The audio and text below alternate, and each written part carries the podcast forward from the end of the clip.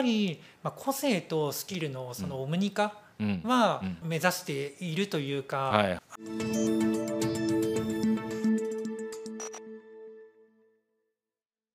皆さんこんにちは。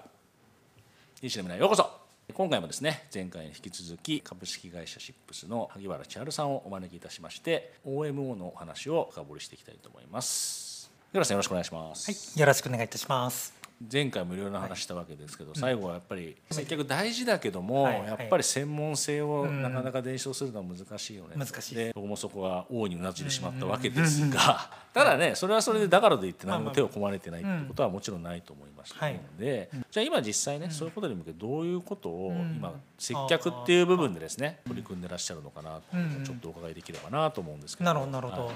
今日こういったそうですね視聴いただいている方で、まあ、デジタルにあのリテラシー高い方が多いんで、あれだと思うんですけども、やっぱり EC とかだと接客って言ったらまあ接客ツールみたいなのがもともと多くて「ポップアップ出しますよ」とかちょうどいいところで表示しますよ、アプローチしますよプッシュしますよみたいなのがまあ多かったですけどもまあそれが最近はまあチャットで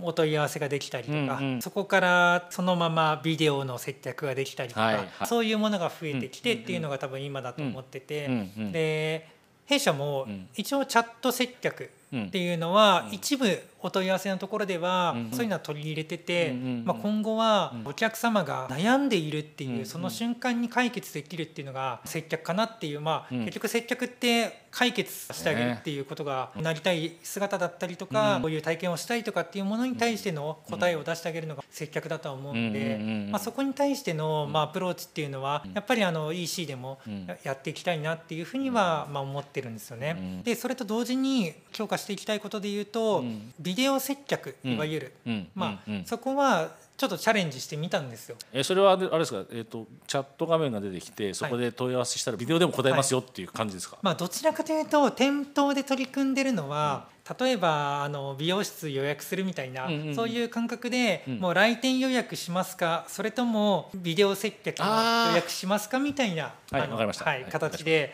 やってますと。でもやっぱりまあ、ビデオ接客よりもどうしても来店予約の方が圧倒的で、まあ、リアルにはい、あのお話しされたいっていうお客様の方が多いですかね、でもないわけではないんですか、まあ、ほとんどでももうあのウェイトは来店予約ですけどね。うん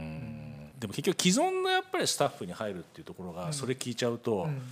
まあ、やっぱりポイントだなと思って、パッと言っただけで接客もされてなかったら当然わからないわけだし、まあ、その辺を、ね、今度じゃあ EC からでどうやってやっていくのかって、まあ、結局そんなに頻繁にはいけないっていうことがあるし、さっきもおっしゃってましたけど指定で予約するってことは多分ある程度何回か接客されてるからこそ多分、おっしゃる通りです。ってなるとなれば、そこを EC だけで完結させるのは相当ハードル高いですよね。はいなのでまあそこは特にスキルだったりとか個性のあるスタッフっていうのはある程度やっぱメディア化しないとまあダメかなっていうところの考えはまあ同時に弊社の中でも取り組もうと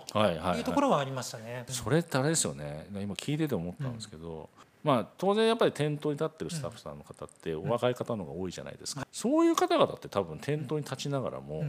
YouTube に出れるとか、インスタライブに出れるとかっていうのは感覚的に多分嬉しいんじゃないかなって思ったりするんですけど、その辺のそのスタッフさんのその反応ってどんな感じなんですか、あでもそれは多分もうおっしゃる通りであの、断られることはもうないですよね。やっぱり。あのスタッフも自分の可能性だったりとか、そういうのを広げられるチャンスっていう部分はあると思いますし、まあ、僕もちょうど今回も大きな組織改変があったりとかっていうので、まあいろいろとあの組織、まあ、取り組み、まあ、変わってるっていう状況も踏まえてなんですけども、やっぱり、まあ、個性とスキルのそのオムニ化、は目指しているというか、はい、あんまりそういった立場だったりとかとら、われすぎてて、それぞれの、まあ、スキルだったり、その個性っていうのが生かしきれないというか、っていうのは本当にあの壁があるなって思ってて、はい、まあ、これだけリアルもデジタルもシームレスにつなごうよとかっていう、まあ、話もあったり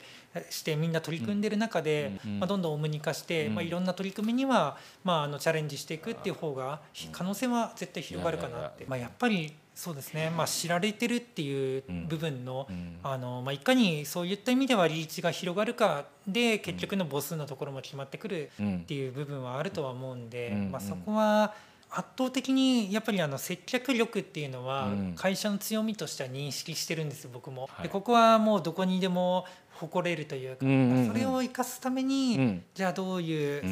そのを広げるかっていうのは、まあ、逆にこれはあの僕らの仕事の成果としてどこまで引き上げられるかっていう目標値になるかなそうですね。特にそのメディア化っていう部分で言うと、結構動画周りで言ったら、バイヤーとか、まあ、そういうあと商品企画してる人間とか、たくさん出てるんです、なんでそれぞれのやっぱり個性とか、まあ、あと特徴説得力っていう部分を、まあ、どの面で登場してお伝えしたら、まあ、一番伝わるのかなっていうのによって分けて取り組んでたりとかします、いやでもこれからは多分それがすごい重要なんじゃないかなと思うんですよね。いやリアルしかできないとか、はいはい、ネットしかできないんじゃなくて、うん、特にシップさんの話聞いてたら両方で使える環境ができている、できてきてるんじゃないかなってすごくなんか感じましたね。そうですねはい、まあ、そういうものをまあやられてるわけですけど、うん、今後どうもっと形にしていくのか、うん、まあ、どこを目指すのかっていうところで行った時には、はいはい、まあ、多分もっともっとねいろんなこと考えてらっしゃると思うんですけど、この先、シップスはどこに行くのかと、はい。まあ、萩原さんがやられてる範囲で、はい、まあ、どういうことを考えてらっしゃるのかなっていうのをちょっと最後お聞かせいただければと思うんですけど、はい。うん、そうですね。さっきのちょっとスタッフを、の力をまあどんどんあの伸ばして、うんうんうん、まあ、お客様にやっぱりあの人っていう部分でも、うんうん、まあそれぞれのあの魅力っていうのが伝わればっていうところで、えー、まあ強化はしてるんですけども、はい、まあ、一個ちょっと面白い、まあ、データが取れているのがあって、はいはいはい、ちょうど去年ですね、はいはい、オンラインショップの機能を大幅にリニューアルしたんですよ。うんでサイト内検索で、うん、EC サイトって普通に検索したらヒットして出てくるのって、基本的には商品じゃないですか。まあこれは当たり前っちゃまあそれが普通ですね。普通です。そうなんですね。ただちょっと僕もあのコーポレートサイト兼オンラインショップみたいな形でやってるんですよ、うちのサイトって。なので、まあ、いろんなもちろん店舗情報だったりとか、はい。はい、イベントの情報だったりとか、まあ、商品以外のこともたくさん伝えたいし、うん、たくさんあの知ってもらう機会をどうやったら作れるだろうと。でそう思った時に、まあ、なんで検索ってそもそも商品しかヒットしないのって思って、もう Google とかは別に何でもいいんですけども、そうそういったまあ検索のシステムってもう何でもヒットするじゃないですか。確かに、はい、なのでまあそういった思想で、まあ、ちょっとそのサイト内検索の仕組みを、まあリニューアルしましたと、うんうんうん、でその結果が、まあ、今お話ししたもう何でも検索できるようにしたと、うん、ワンピースとかでもう打って検索すると、うん。うん、ワンピースの商品だけじゃなくてコーディネートだったり、はい、ワンピースを使ったコンテンツ特集ページが出てきたりとか、まあ、そういった形でこういろんなものが同時に見せれるようになりましたと。でそうなった場合に同時に行ったのが何でもお気に入り登録できるようにしたんですよ。あのそういった、まあ、仕組みを入れたら、うん、やっぱりあのすごいお気に入り登録されたりすごい検索されるスタッフが出てきたんですよね。へえそうなんですそうなんですよ、まあ、あとはお客様の行動ログでもこういった検索からあこういう特集なんかお気に入りしてるんだとかやっぱりコーディネートって見るのねみたいなのとか、まあ、そういうのがやっぱり分かるようになりましたと。で今それを活用できているチャンネルは少ないんですけども、まあ、サイト内では例えばそのお気に入りデータを使って、例えば好きなスタッフがいましたと、そしたらサイトに訪れていただいたらそのスタッフがコーディネートを上げましたっていうお知らせが届いたりとか、お気に入りの店舗があれば、そこのイベントがもうすぐ始まりますと、まあ、そういったのがお知らせできるようになりましたと、まあ、そういった部分でお客様へアプローチっていう幅がまあ広がったと、あのいうところはございます。お気に入りするっていうアクションを起こしてもらうっていうことで、まあ、お客様もでそれに対して、まあ、情報もプッシュでくると、はい、でもそれはお気に入りに入れてる情報だから、うん、ノイズにはならないですもんね。そうですね。まず。でお店から見たらタッチポイント増やすことにもなると、はい、お気に入りを入れてるから逆に情報を出してもいいんだよねっていうことにもなると。なりますいやでもそれってなんかすごいベタですけど、うん、簡単にできるファーストパーティーデータ応用ですね。いやでも本当にそうなんですよね。でなんでそれをまあ、実装したかったかっていうと、うんうん、みんな伝えたいことって溢れてるじゃないですか。うん、本当溢れてはい、ただその伝えられる幅ってこのスマホという、まあ、本当片手に収まる範囲内じゃないですか、うん、みんなこの中で奪い合いで、